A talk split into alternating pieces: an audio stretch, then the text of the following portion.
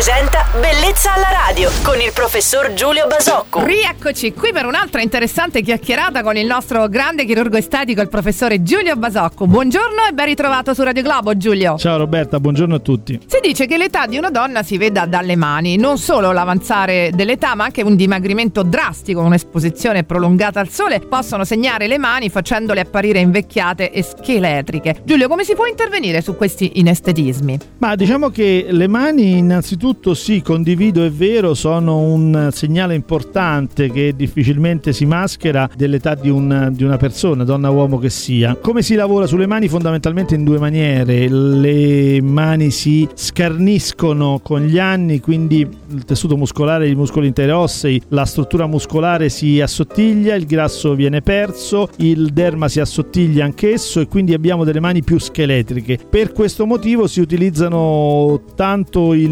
lipofilling, quindi con del grasso, quanto delle sostanze di, di riassorbibili, riempitivi per ridare alle mani una, una, sofficità, una morbidezza. Invece per quello che riguarda la, la pelle, le mani si macchiano molto perché sono molto esposte al sole, quindi in questo caso si lavora con dei laser o con degli acidi per eliminare queste macchie. Sembra Giulio che anche la cantante Madonna, Angelina Jolie, siano appassionate dei filler per le mani, forse perché sono molto magre e questo inestetismo in loro è più evidente? Beh, insomma, diciamo che Madonna, io ormai ho qualche anno e me la ricordo che ero bambino, quindi pur eh, contro la natura tocchi anche a Madonna invecchiare e probabilmente eh quindi eh, anche a lei toccheranno questi, questi mali di, degli anni e sì, probabilmente sì, io immagino che anche loro abbiano fatto ricorso a. Consigli assai preziosi per le nostre mani oggi grazie al nostro chirurgo estetico Giulio Basocco che adesso salutiamo in attesa di ritrovarlo domani qui su Radio Globo. Buona giornata, ciao Giulio. Ciao Roberta e buona giornata a tutti. Bellezza alla radio.